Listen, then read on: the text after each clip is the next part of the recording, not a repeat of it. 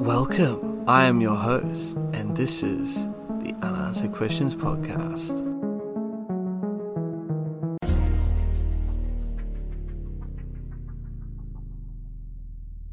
Hello, everyone, and welcome to another episode of my new podcast, Unanswered Questions, where every week we will endeavour to discuss a mysterious unsolved case that has many lingering unanswered questions. So I hope you enjoy, and as always, leave me some feedback on what you think about the show and rate it as well. Now, on to the show. This week we'll be talking about Bravo Two Zero and the controversy surrounding it. So, Bravo Two Zero was the call sign of an eight man British Army Special Air Service SAS patrol deployed into Iraq during the first Gulf War in January of 1991.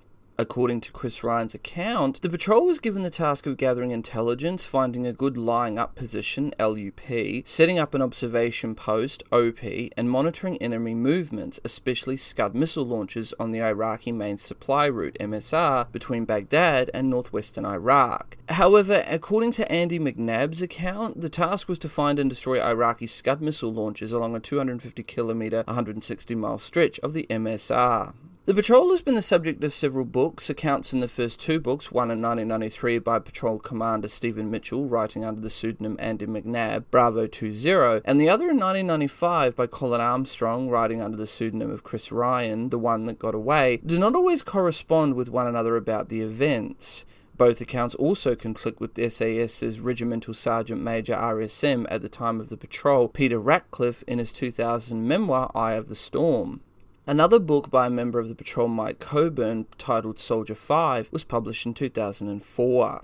Michael Asher, a former soldier with the SAS, went to Iraq and traced in person the route of the patrol and interviewed local Iraqi witnesses to its actions. Afterward, he alleged that much of Mitchell's Bravo Two Zero and Armstrong's The One That Got Away were fabrication. His findings were published in a British television documentary film by Channel 4 Television and in a 2002 book entitled The Real Bravo Two Zero. Both Armstrong and Mitchell reacted angrily to the documentary and Asher's conclusions.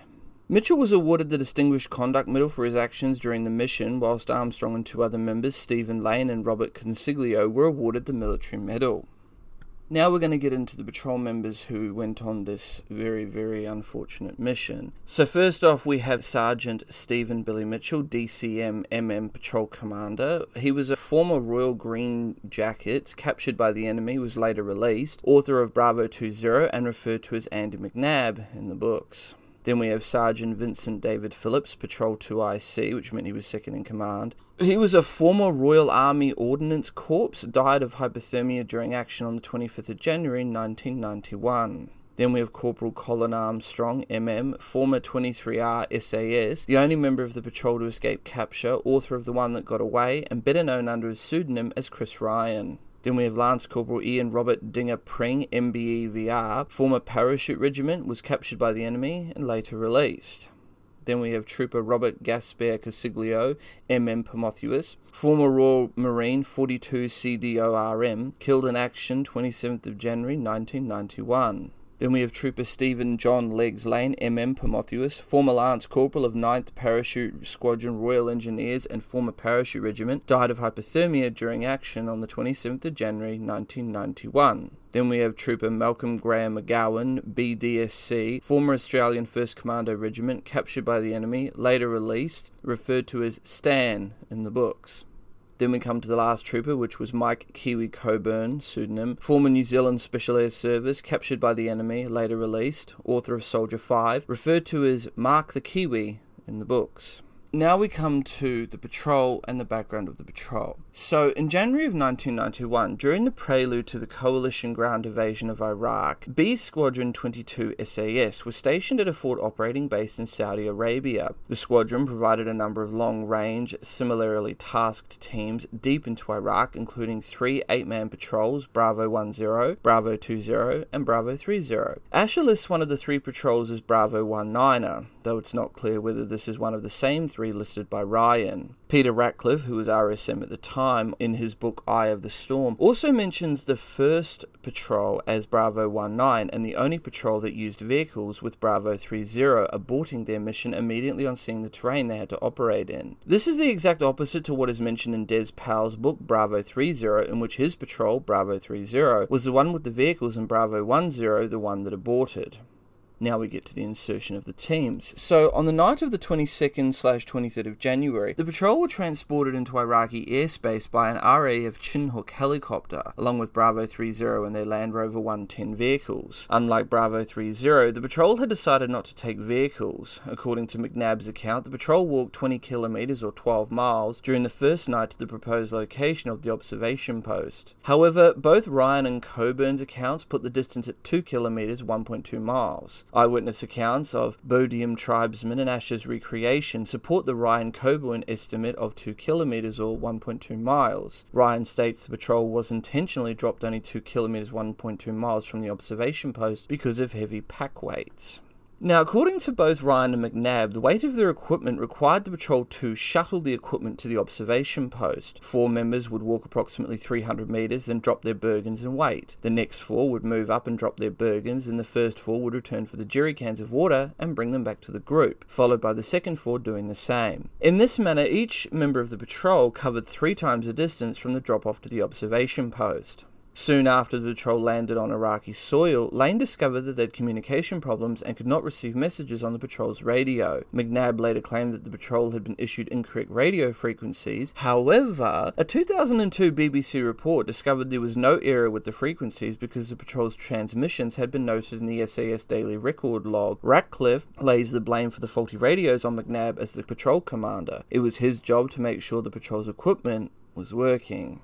Now we come to the compromise. So, in late afternoon of the 24th of January, the patrol was discovered by a herd of sheep and a young shepherd. Believing themselves compromised, the patrol decided to withdraw, leaving behind excess equipment. As they were preparing to leave, they heard what they thought to be a tank approaching their position. The patrol took up defensive positions, prepared their law rockets, and waited for it to come into sight. However, the vehicle turned out to be a bulldozer which reversed rapidly after seeing the patrol. Realizing that they had now definitely been compromised, the patrol withdrew from their position position. Shortly afterwards, as they were exfiltrating, according to McNab's account, a firefight with Iraqi armoured personnel carriers and soldiers began.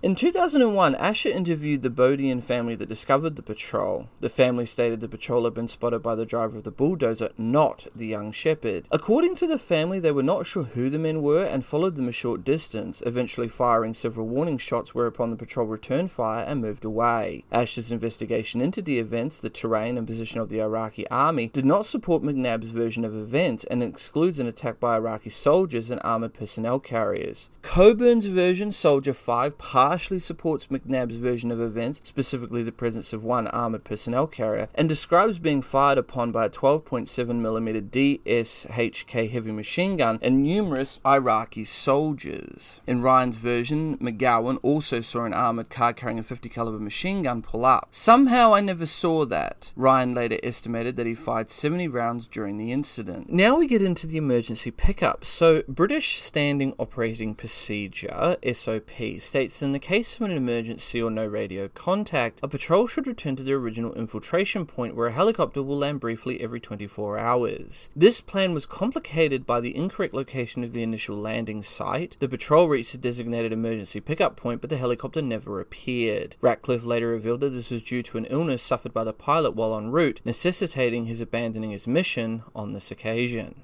Because of a malfunctioning emergency radio that allowed them only to send messages and not receive them, the patrol did not realize that while trying to reach overhead Allied jets, they had in fact been heard by a US jet pilot. The jet pilots were aware of the patrol's problems but were unable to raise them. Many sorties were flown to the team's last known location and their expected exfiltration route in an attempt to locate them and to hinder attempts by Iraqi troops trying to catch them. Now we get into the exfiltration route. So, standard operating procedure mandates that before an infiltration of any team behind enemy lines, an exfiltration route must be planned so that members of the patrol know where to go if they get separated or something goes wrong. The plans of the patrol indicated a southern exfiltration route towards Saudi Arabia. According to the SAS daily record log kept during that time, a TACBE transmission from the patrol was received on the 24th of January. The log read Bravo Two Zero made TACBE contact again. It was reasonable to assume that they were moving south, though in fact the patrol headed northwest towards the Syrian border.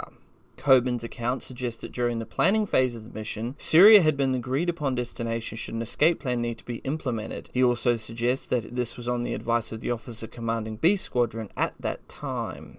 According to Ratcliffe, the change in plan nullified all efforts over the following days by Allied forces to locate and rescue the team. McNab has been criticised for refusing advice from superiors to include vehicles in the mission to be left at an emergency pickup point, which would have facilitated an easier exfiltration. Another SAS team used Land Rovers in this role when they had to abandon a similar mission. However, it is also suggested that the patrol jointly agreed not to take vehicles because they felt that there were too few in number and the vehicles were too small. Only short wheelbase Land Rovers were available available at that time to be of use and were ill suited to a mission that was intended to be conducted from a fixed observation post. Now we get into the separation. So, during the night of the 24th to the 25th of January, while McNab was trying to contact a passing coalition aircraft using a TACBE communicator, the patrol inadvertently became separated into two groups. While the others waited for a response on the TACBE, Phillips, Ryan, and McGowan continued to move through the darkness. Neither of the two resultant groups followed the standard emergency rendezvous ERV procedure they had been trained to follow and had followed the night before. Instead, both groups independently continued north towards the Syrian border. After the separation, Phillips, Ryan, and McGowan had two M16 M203 assault rifles and a Browning high power pistol among them, as well as at least one TACBE and the night sight around Ryan's neck. McNab, Pring, Lane, Consiglio, and Coburn had their original weapons, which was three Minimis and two M16 M203s among them, as well as McGowan's Mini Me, which McNab was carrying but soon discarded. The larger group carried at least one TACBE and the Magellan GPS. According to Ryan, he was also carrying a 66mm Law rocket, which he had struggled to free from his Bergen during the initial contact. According to McNab, however, the only item removed by Ryan from his Bergen was a silver hip flask, and it was McNab who was the only one carrying a 66 after this contact. He stated he left the 66 in the Bergen and was the only one to do so. Despite conflicting accounts, it is possible that Ryan may have in fact eventually ended up with McNab's Law rocket, an item that Ryan later claimed to have used against an Iraqi land Land Rover type vehicle. This event is discounted by Ratcliffe, who states that at the regimental debrief, Ryan made no mention at all of encountering enemy troops on his trek. Now we come to the death of Phillips. So, on the evening of the 25th of January, Ryan McGowan and Phillips left the tank berm they had stayed in during the day and headed north. Phillips was already suffering from hypothermia and could no longer hold his M16 M203, which was handed to McGowan. As they continued, Phillips' condition worsened to the point where he mistook his black gloves for the colour of his own hands and began yelling out loud. Eventually, Phillips lost contact with the other two somewhere around 2000 hours and died a short time later. According to Ryan and McGowan, they both searched for Phillips for about 20 minutes before deciding to continue without him, while according to General Sir Peter de la Billière, only Ryan searched while McGowan waited. Ryan also indicated that he didn't know Phillips was necessarily dead when he wrote, and I quote, I hoped to the gods that Phillips was doing the same. Then he would find his way down, and later, there was still five to account for. End quote. Though McGowan admitted he knew Phillips was dead at the time, according to the SAS Regimental Roll of Honour, it states that Phillips died of exposure while evading capture in Iraq on the 22nd of January 1991 at the age of 36. So, at around midday on the 26th of January, Ryan and McGowan were discovered by an old, according to McGowan, goat herder tending a flock of goats. After discussing possibly killing the man, McGowan decided to go with him to locate a vehicle, while Ryan decided it was not safe to do so and remained where he was under the agreement that McGowan would return by 1830 hours. McGowan took with him Phillips M16 M203 but left, left his belt kit in order to not cut such an aggressive figure, a mistake in the long run. McGowan walked with the goat herder for about four hours before encountering a group of men with a Toyota Land Cruiser vehicle. According to Ryan, McGowan shot and killed an unarmed Arab as he ran towards the vehicle, followed by two more armed with AK 47s. Without his belt kit, he'd ran out of ammunition and was captured as he attempted to take the vehicle. As I said before, should not have left his ammunition and belt kit behind. According to McNab's secondary account of these events, the old goat herder left McGowan with directions to a hut where he found two vehicles. After killing a uniformed Iraqi soldier attempting to reach one of the vehicles, Six or seven more came from the hut, three of whom were killed before McGowan's M16 M203 gun jammed, and he was captured as he sat in one of the vehicles. According to an interview given by McGowan in 2002, he came across the first soldier near a vehicle. Quote, I brought up my trump card, which was Mahaba, and he said nothing. And I carried on talking, and he made a dash for the vehicle. I shot him in the head, a single shot. End quote. As more soldiers came out of the hut, McGowan aimed his rifle and fired but heard a click, indicating he was out of ammunition. It was apparent that Phillips had never reloaded the weapon after the initial contact on the 24th of January. For reasons unknown to McGowan, the soldiers did not return fire, but instead took him captive. Now we come to the hijacking of a vehicle by McNab's group. So, during the events of the 26th of January, McNab's group of five stole a taxi at gunpoint by having Consiglio pretend to be wounded in McNab's arms while lying on the side of a road. When the car approached, Pring, Lane, and Coburn came up from behind cover and surrounded the vehicle. According to McNab's account, the group evicted all occupants from the taxi and drove until they reached a checkpoint where Lane shot and killed one soldier, while the others in the group killed two more. According to Ryan's second-hand account, the group were driven to the checkpoint by one of the Iraqi occupants of the taxi. They exited the vehicle with plans to rendezvous on the other side of the checkpoint, but the driver alerted the police and the group were forced to continue on foot. Asher's investigation, based on evidence from the actual driver of the car, supported Ryan's version of events, with no reported armed contact and no reported Iraqi casualties. Now we come to the capture of McNab's group. So, on the morning of the 27th of January, McNab's group of five came into contact with local civilians and police. Consiglio was shot and killed by armed civilians at approximately 0200 hours. Lane died of hypothermia later that same morning after swimming the Euphrates with Pring, who, along with McNab and Coburn, was subsequently captured. During an exchange of gunfire prior to capture, Coburn was shot in both the ankle and the arm. According to McNab, the four capture patrol members, McNab, Pring, McGowan, and the wounded Coburn, were moved numerous times, enduring torture and interrogation at each successive location. According to McGowan, however, incidents such as teeth extraction and burning with a heated spoon did not happen. It is inconceivable that any such incidents could have occurred without them being discussed or being physically obvious. End quote. At the time of the release on the 5th of March of McGowan and Pring, they were described as in good shape by Red Cross representative. They were last held at Abu Ghraib prison before their release. Please do forgive me if I get their name wrong. Now we come to Ryan's escape to Syria. Now, Ryan claimed to have made SAS history with the longest escape and evasion by an SAS trooper or any other soldier to make it to Syria, covering some 180 miles, 290 kilometers on foot. Now we come to the equipment the patrol had. So each member of the patrol wore a two shade desert DPM uniform with a World War II era sand colored desert smock. While the other members had regular issue army boots, Ryan, the only member to avoid eventual capture, wore a pair of 100 pound brown Raichle Gore-Tex lined walking boots. Again, forgive me if I get that name wrong.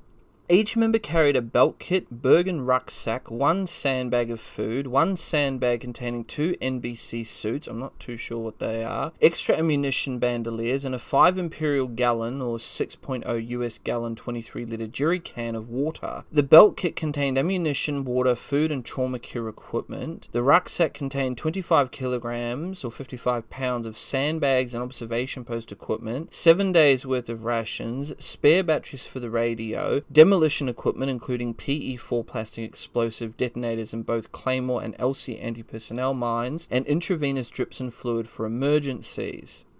The patrol also had a PRC 319 HF patrol radio carried by Lane, four TACBE communication devices carried by Ryan, McNab, and two others to communicate with Allied aircraft, a Magellan GPS carried by Coburn, and a Kite night sight carried by McGowan. The total weight of each member's kit was estimated at 95 kilos or 209 pounds by McNab and 120 kilos 260 pounds by Ryan. McNab, Phillips, Ryan, and Lane carried M16 M203 assault rifles, while Pring, Consiglio, McGowan, and Coburn carried FN Minimi light support machine guns.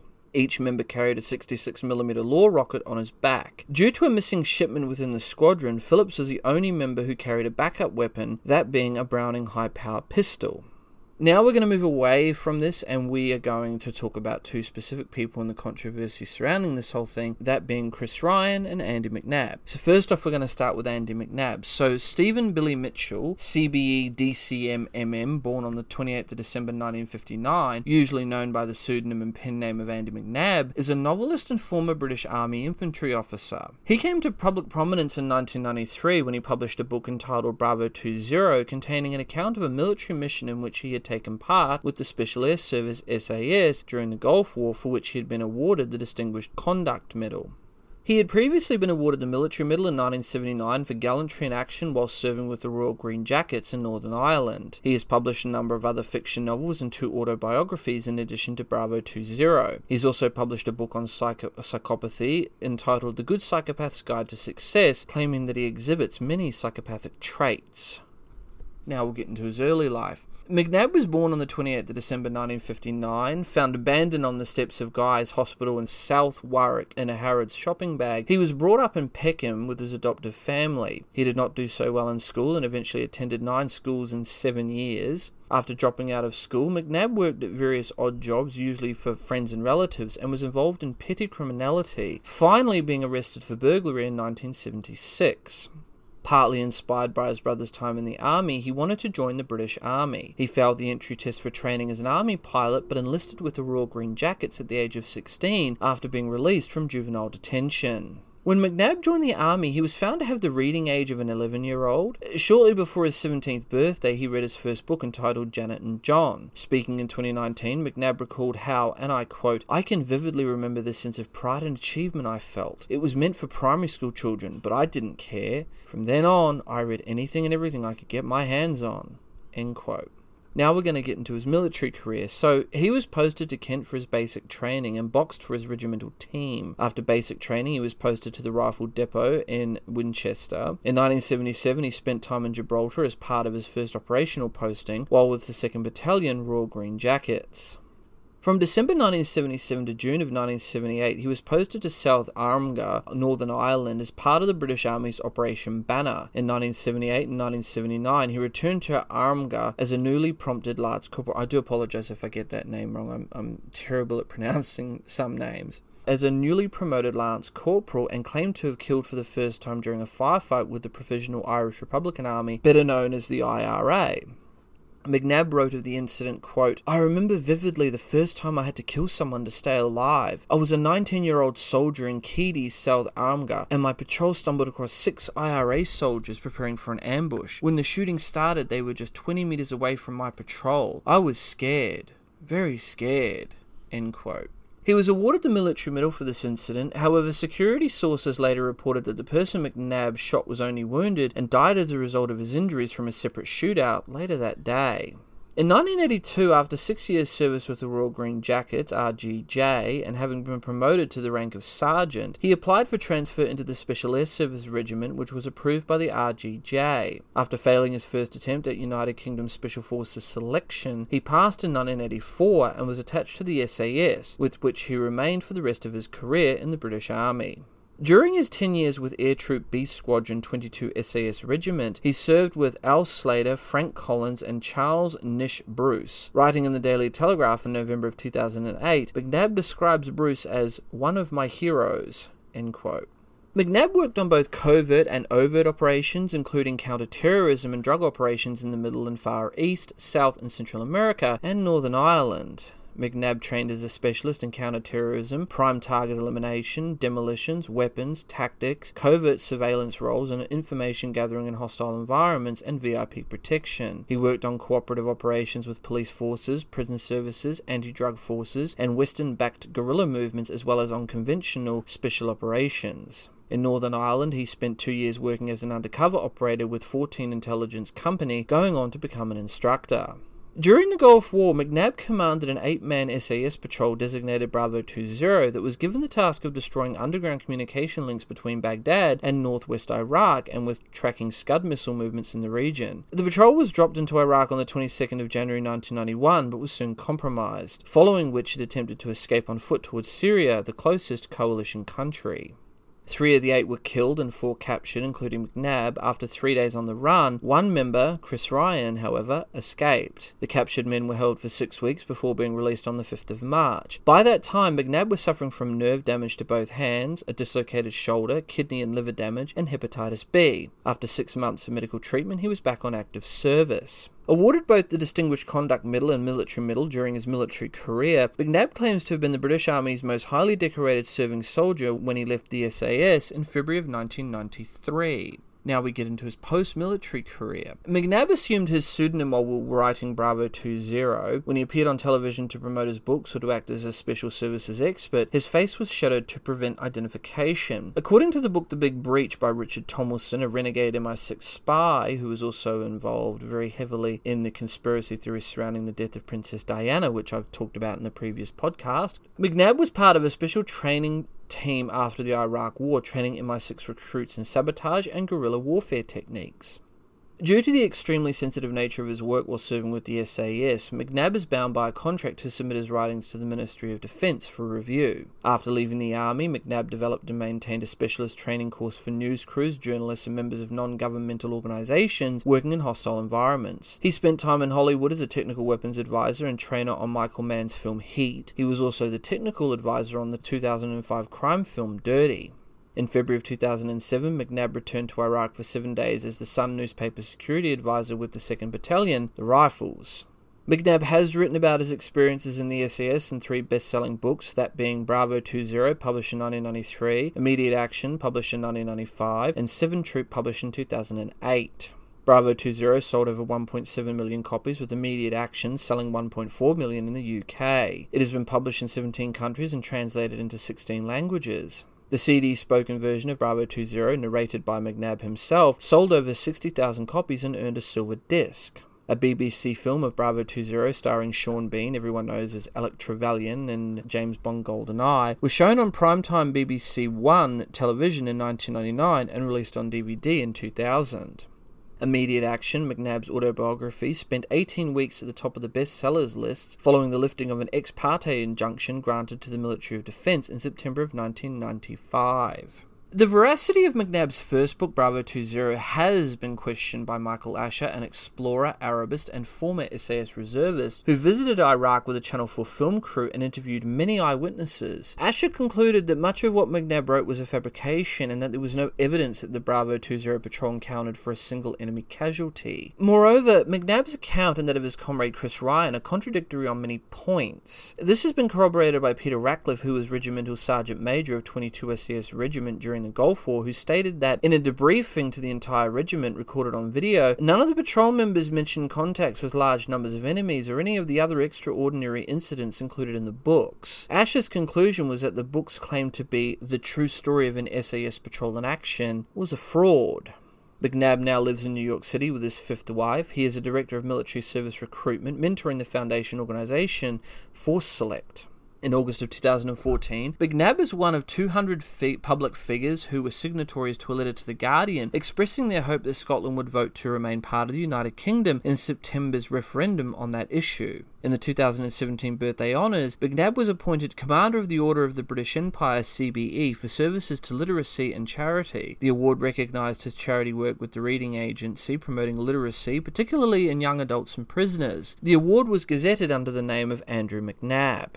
Now we get into his fictional writing. McNab is the author of a number of action thrillers written with the help of a ghostwriter. The Nick Stone missions are a successful series based on an ex SAS soldier working on deniable operations for British intelligence. The series draws extensively on McNab's experience and knowledge of Special Forces soldiering. The Boy Soldier series was written with a cooperation of Robert Rigby and follows a boy named Danny Watts and his grandfather Fergus, apparently a rogue SAS soldier. McNab has also written books for Quick Reads, a charity that supports World Book Day. BBC Raw Words offers exclusive audio versions of the latest Quick Reads by Andy McNab. Last Night Another Soldier, published in 2010, read by Rupert Degas. Other fiction books include audio series Men at War series, Battlefield 3, Tom Buckingham series, and two young adult series, Drop Zone Stories, and the new Recruit series. McNab also worked with DICE, the video game developers, serving as the game's consultant on military tactics for Battlefield 3. He penned a tie-in novel called Battlefield 3 The Russian, which follows the story of a Spetsnaz GRU commando Dmitry Dima Mayakovsky and his involvement against the PLR, People's Liberation and Resistance, an Iranian paramilitary insurgents group, as well as his connection to the antagonist. The novel was released on the 25th of October 2011. Now we get into his film work. After his work on the Miramax film Heat, Miramax acquired the film rights to the first four of McNab's novels, and Echelon, released in 2012, is currently in production based on the book Firewall, published in 2000. McNab will co produce and co write the script and also act as technical advisor. In 2014, Luke Evans was cast as Tom Buckingham in Red Notice with Nick Love as director. McNab consulted as a technical advisor and have a role in production as well. Now we get into his other works. So McNab also took part in E4's Big Brother Celebrity Hijack on the 13th of January 2008. The Mobcast ebook platform he co-founded with Tony Lynch was sold to Tesco for 4.5 million pounds, with McNab's stake being worth 1 million pounds. Now we get into Chris Ryan. So, Colin Armstrong, MM, born 1961, known usually by the pseudonym and pen name of Chris Ryan, is an author, television presenter, security consultant, and former Special Air Service Sergeant. After the publication of fellow patrol member Andy McNab's Bravo Two Zero in 1993, Ryan published his own account of his experiences during the Bravo Two Zero mission in 1995, entitled The One That Got Away. While this has led to a very successful career in writing, his and McNab's accounts accounts of the Bravo Two Zero mission have been heavily criticised by their fellow patrol members and questioned by other SAS members about their authenticity. Since retiring from the British Army, Ryan has published several fiction and non fiction books, including Strike Back, which was subsequently adapted into a television series for Sky One, and co created the ITV action series Ultimate Force. He has also presented or appeared in numerous television documentaries connected to the military or law enforcement.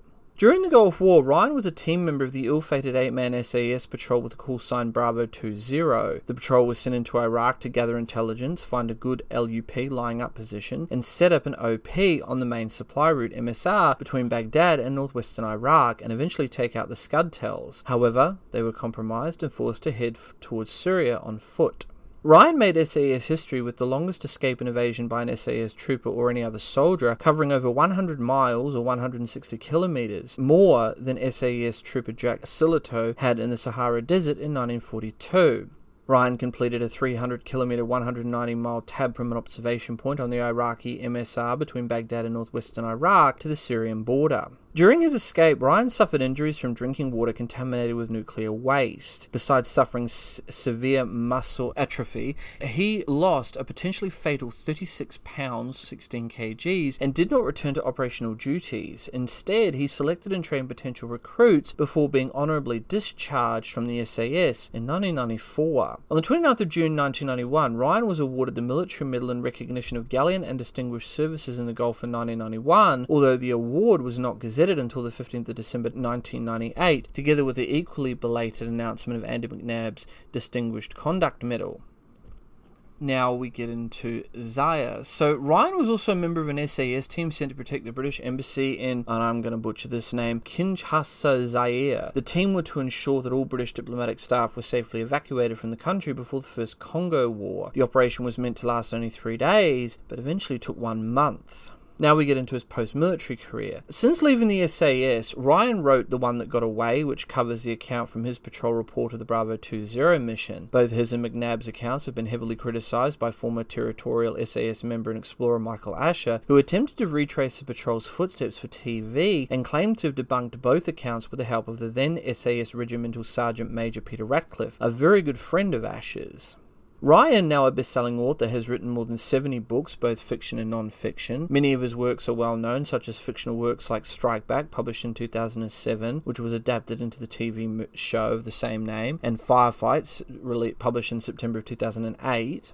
He also writes fictional books for teenage readers, including the Alpha Force series and Code Red, and has written a romantic novel, The Fisherman's Daughter, under the pseudonym Molly Jackson. In addition to his writing, Ryan has contributed to several television series and video games. In 2002, Ryan co created and appeared in ITV's action series Ultimate Force, playing the role of Blue Troop leader Staff Sergeant Johnny Bell in the first series, as well as acting as the military advisor for the video game IGI 2 Covert Strike, helping to make the game more accurate to real life military operations, tactics, weapons, and equipment. Ryan was the star of BBC One's Hunting Chris Ryan in 2003, which later aired on the military channel as Special Forces Manhunt. In 2004, Ryan produced several programs titled Terror Alert, Could You Survive? In each program, he demonstrated how to survive disasters including flooding, nuclear terrorist attack, mass blackouts, and plane hijackings. In 2005, Ryan presented a Sky One show called How Not to Die, detailing how to survive various life threatening situations, including violent burglary, mugging, and violent attacks. In 2000 2007, Ryan trained and managed a six man team to represent Team GB at Shore for Men's Extreme Pamplona Chase in Spain during the running of the Bulls, and also appeared in an episode of the Derren Brown series Mind Control with Derren Brown, where he booby trapped a course for Brown to follow whilst blindfolded.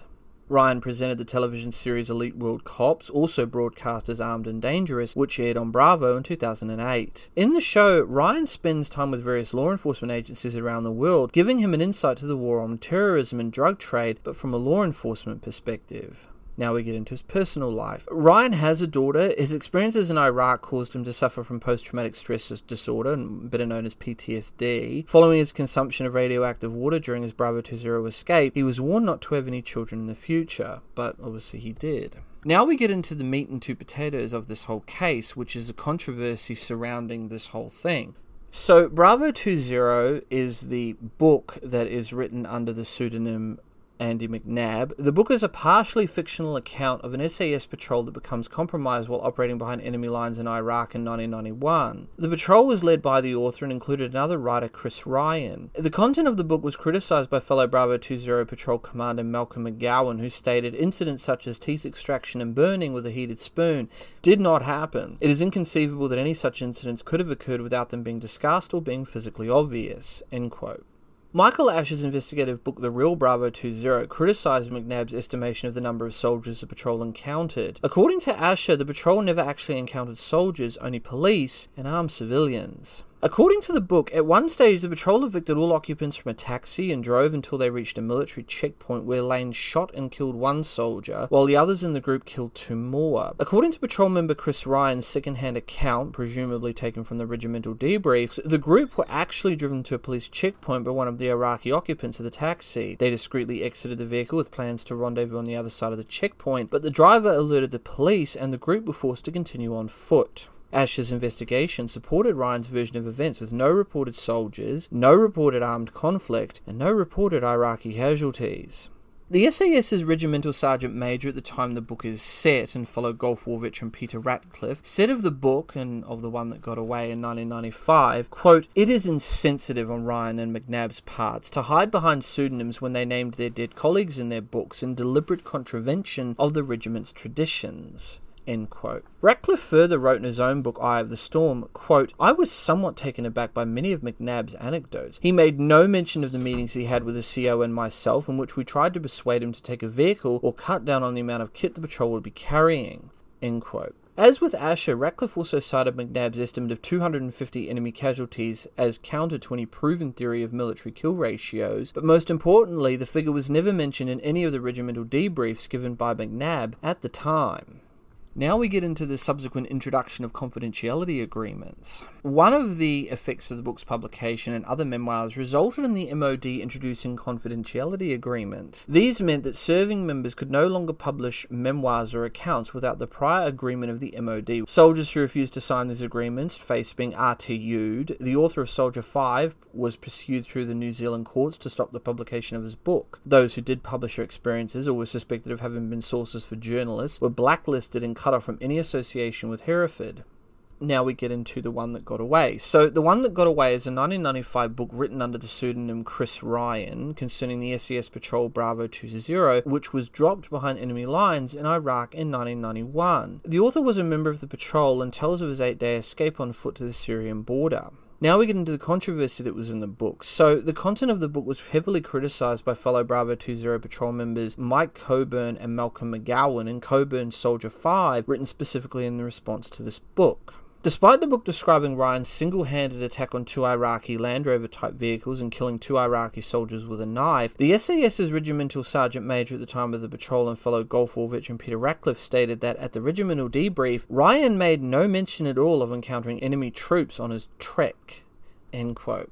Coburn, along with patrol members Andy McNab and Ian Pring, all wrote letters to deceased patrol member Vince Phillips' family subsequent to the release of this book. Coburn wrote, and I quote, At no time throughout the patrol did Vince display the actions portrayed. On the contrary, the very fact that he was on patrol disputes Ryan's version of events. Otherwise, he would never have been allowed to deploy across the border. End quote. Pring described the book as a pack of lies, writing, and I quote, Vince did not compromise the patrol or behave in the manner portrayed. End quote. Michael Asher's investigative book, The Real Bravo Two Zero, released in 2003, also criticized Ryan's portrayal of Phillips. Asher found that many of the negative attributes Ryan had described did not correspond with the available evidence nor the other patrol members' accounts. Concerning the TV adaptation of Ryan's book, McNab further wrote in a letter to the Times in 1996, quote, It is a pity that Ryan chose to cheapen his own achievement and the reputations of the regiment and of comrades who would have sacrificed their lives for his had the situation demanded by denigrating those of others. End quote. Coburn also commented on the book, quote, The betrayal of Vince Phillips was a despicable betrayal of what happened. Revelations became more and more outrageous, culminating in a book and film that saw him betrayed in an unfair and undignified manner, end quote. There is some controversy about Stephen Mitchell, aka Andy McNab, and his book Bravo Two Zero. Other authors claim that Mitchell, McNab, embellished stories about the combat and that he was unfairly and that he unfairly blamed Sergeant Vince David Phillips for the patrol being detected. Numerous authors have written about the patrol, some specific accounts and some in passing. The first public literacy mention of the patrol was in the autobiography of Lieutenant General, and I'm going to butcher this name, Peter de la Billière, the commander of the British forces during the Gulf War. Storm Command only mentioned the patrol in passing. The book was released in 1992. Patrol member Stephen Mitchell wrote an account of the patrol in a book titled Bravo Two Zero under the pseudonym Andy McNab. Mitchell used pseudonyms and nicknames for the patrol members who survived, but controversially used the full names of those who died. The book was released in 1993. Colin Armstrong wrote the one that got away under the pseudonym Chris Ryan. It criticized Mitchell's leadership of the patrol and was particularly hostile in tone to the conduct of Phillips. Armstrong used the same pseudonyms as McNab for those who survived, but also referred to Phillips Lane and Consiglio by their real names Ratcliffe said of this move that it was insensitive to have done that. The book was released in 1995. Peter Ratcliffe, the, SA, the SAS's regimental sergeant major at the time of the patrol, wrote Eye of the Storm, which refers to the controversy surrounding the differing accounts of the patrol in some detail. That book was released in 2000. Both Mitchell and Armstrong's earlier accounts were critiqued by SAS Reserve veteran Michael Asher in The Real Bravo Two Zero in 2001. Asher followed the original path of the patrol, interviewing local Iraqis who witnessed the events. The book was released in 2002. The Gulf War Chronicles by Richard Lowry recounted much of the patrol's story, though appeared to borrow heavily from the earlier story published by Mitchell. The book was released in 2003, aiming to set the story straight. A third member of the patrol wrote Soldier 5, The Real Truth About the Bravo Two Zero mission under the pseudonym Mike Coburn, which more forcefully contradicted the previous accounts. The account also leveled damning accusations against the Army and the Ministry of Defense, went to great lengths to attempt to prevent its publication, which they failed to do, although they were granted all of the book's profits. The book was released in 2004. Will Fowler writes of the patrol over a number of pages in SAS Behind Enemy Lines Covert Operations 1941 to 2005. He named the patrol commander as Sergeant Mitch Mitchell, whilst naming the other members as per previous literary accounts. With that, this case remains open, but with many unanswered questions that still remain unanswered. Please rate the show and let me know what you guys think about this and the many other cases I've covered. You can follow me on all major social media platforms YouTube, BitChute, Dailymotion. I'm also on Twitter and Instagram. Links are all down below in the description. If you have a case you'd like me to have a look at or cover, don't hesitate to send me a message. I'm your host, and this has been the Unanswered Questions Podcast. Until next time. Next, on Unanswered Questions, Witkowski wrote that he first discovered the existence of Die Glocke by reading transcripts from an interrogation of former Nazi SS officer Jakob Sporrenberg.